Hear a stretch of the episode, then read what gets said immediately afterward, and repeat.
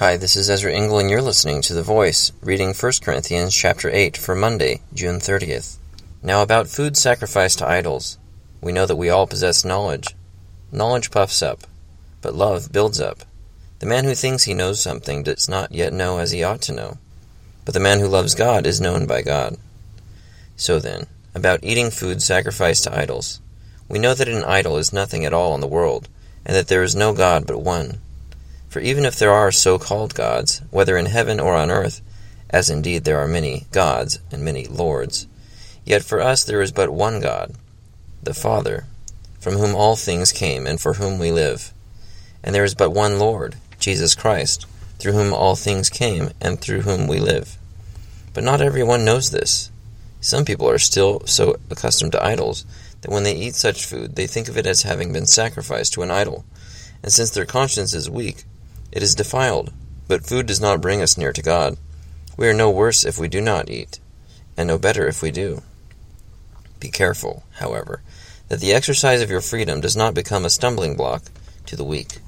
For if anyone with a weak conscience sees you who have this knowledge eating in an idol's temple, won't he be emboldened to eat what has been sacrificed to idols?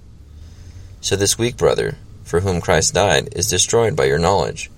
When you sin against your brothers in this way, and wound their weak conscience, you sin against Christ. Therefore, if what I eat causes my brother to fall into sin, I will never eat meat again, so that I will not cause him to fall. 1 Corinthians chapter 8. So we have freedom. We have freedom in Christ to eat all kinds of um, foods because we know that idols and so called gods are not gods at all. There's only one true God. So all the uh, elements of worship of other gods are really meaningless. We have nothing to be afraid of. But for those who are weak and those whose conscience is uh, would cause them to stumble, for them to see us eating um, food sacrificed to idols or in in a temple of uh, a non-god, we could cause our brother to sin. And so, for that reason, we do what we can to avoid wounding the weak conscience of uh, brothers and sisters in Christ even going so far as to never eat meat again, if necessary.